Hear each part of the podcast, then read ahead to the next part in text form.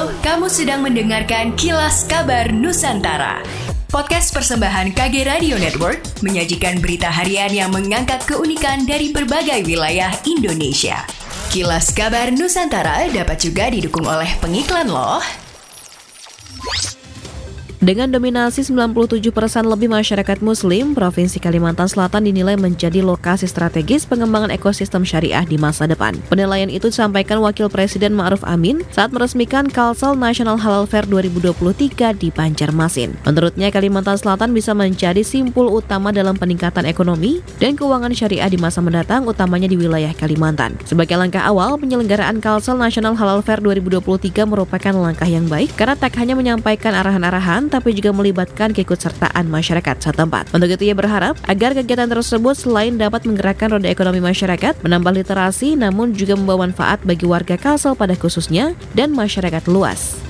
Perum Damri Cabang Kota Palembang, Sumatera Selatan mempersiapkan 10 bus cadangan saat mudik lebaran 2023 untuk mengantisipasi apabila terjadinya lonjakan penumpang pada momen itu. General Manager Damri Palembang, Rizky Adia mengatakan jika jumlah armada bus sebelumnya hanya ada 6 unit, Damri Palembang telah mulai membuka penjualan tiket arus mudik lebaran sejak 12 April hingga 3 Mei 2023. Bagi masyarakat yang menginginkan memesan tiket bus, bisa melalui mitra yang telah bekerja sama dengan Damri Palembang atau aplikasi MyDamri. Ia juga meminta masyarakat calon penumpang untuk tetap mematuhi protokol kesehatan sebagai syarat perjalanan, antara lain menjalani vaksin lengkap COVID-19 serta senantiasa mengenakan masker. Memasuki Hamin 9 Idul Fitri 1444 Hijriah yakni 14 April 2023, total arus penumpang kapal di PT Pelabuhan Indonesia Regional 4 mengalami tren pertumbuhan cukup signifikan. Peningkatannya mencapai angka 130 persen dibandingkan periode yang sama tahun lalu. Regional Head 4 Pelindo Endriani Muiz mengatakan musim mudik tahun lalu jumlah arus penumpang kapal mencapai 105 ribu orang untuk debarkasi dan embarkasi. Tahun ini jumlahnya naik lebih dari 137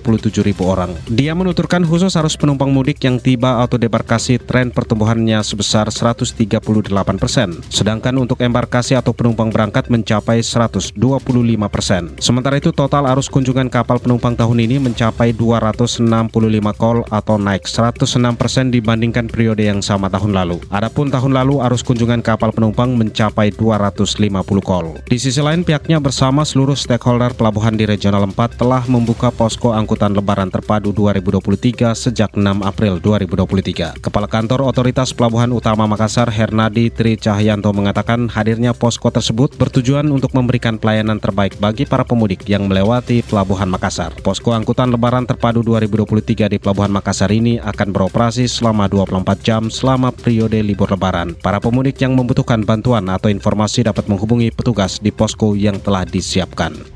Demikianlah kilas kabar Nusantara pagi ini.